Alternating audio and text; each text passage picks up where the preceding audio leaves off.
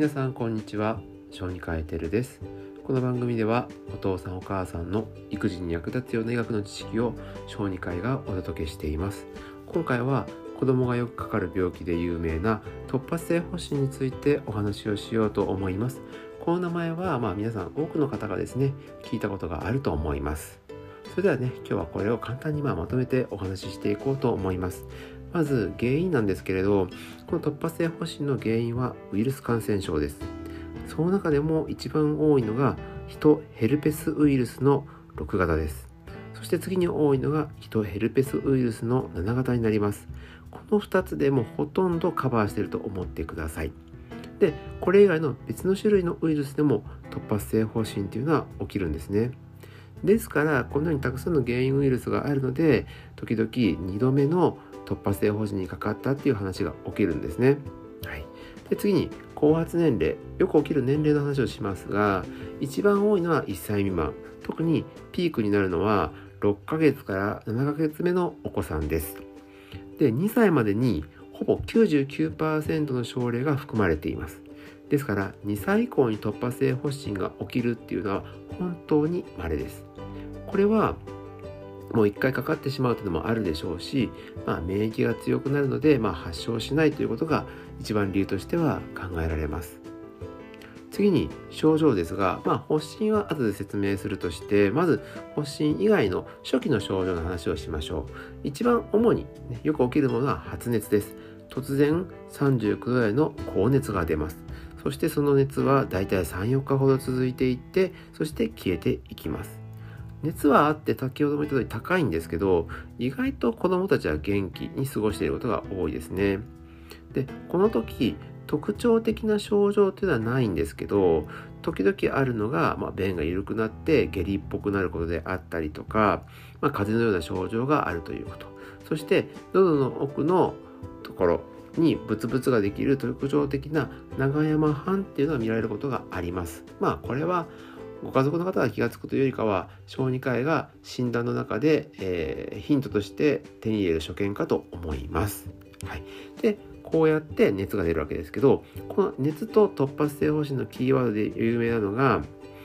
生まれて初めての発熱が大体突発性発疹ですねっていう話を聞いたことあると思うんですね。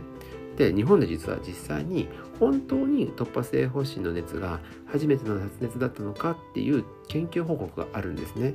でその結果を見るとなんと34%でした。ですから必ずしも最初の発熱イコール、えー、突発性発疹とはまあ、言えないかなというふうに思いますが大事なキーワードですので覚えておくといいかと思います。そして、まあ、一番メインになるのが発疹ですね。これも正直言うとなんかこれがね水疱瘡みたいにこれがあったら突発性発疹みたいな分かりやすいものではないのでなかなか判断は難しいんですけれど熱が出てその解熱してから発疹が出るっていう特徴的なこの経過で大体皆さん判断ができると思います。で主に体とか顔に見られる発疹です。発疹は数日で、えー、消えていきます。3、4日で消えていきます。で、あまりかゆみはないそうです。そして色素沈着は残さずにきれいに消えていきます。で結局突発性発疹ってどうやって診断するかっていうとこの経過で最後まで見ないと結局診断ができないんですつまり何も対処ができないんですねですから例えば熱があるんだったら熱魂を使うとかえー、なかなかね口で飲めないんだったら点滴をするとかみたいに症状に合わせた治療をその都度行っていく選択していくしかないんですね。で流行自体も例えばこの季節に流行りやすいとかっていうのはもう全く分かりませんのでもうまあ周囲で流行ってるかなとか、まあ、さっき言った初めての熱かなとかそれぐらいのことで推測することしかできません。で、えー、じゃあウイルスをね調べればいいんじゃないかって話になると思うんですけれどそのウイルスを調べる方法は一般的にはありません。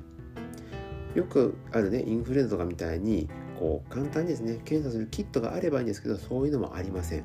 でこういう状態の時にウイルスが何かっていうのを調べるのって基本的にまあできなくはないんですよ。できなくはないけどまずお金もかかるし時間もかかるっていうので基本的に無理と思っといてください、なので、えー、っともう最終的にやっと終わって診断がつくだけなので最初に見てもらったドクターはその経過がまだわからないので十分診断ができないということはよくあります。で今回はこのように突発性方針を簡単にまとめてみました。もう一回ちょっと簡単にまとめてみましょう、え1歳未満に起こりやすい発熱。急に起きる発熱の症状で熱が収まったと思ったら全身に、えブツブツが出てきてそれでようやく診断がつくものです。特別な治療とか検査方法はありません。で特に大きな問題になることもないと思いますが、えー、特に子どもの時は、えー、他の病気で熱が出るということも十分考えられるので心配な時はとか様子がおかしい時は必ず小児科を受診して対応を考えてください。はい。これからもこのように育児に役立つような医学の知識をまあ簡単にまとめてですね皆さんにお届けしたいと思います。それではまた次回の放送でお会いしましょう。以上小児科医テルでした。皆さんお大事に。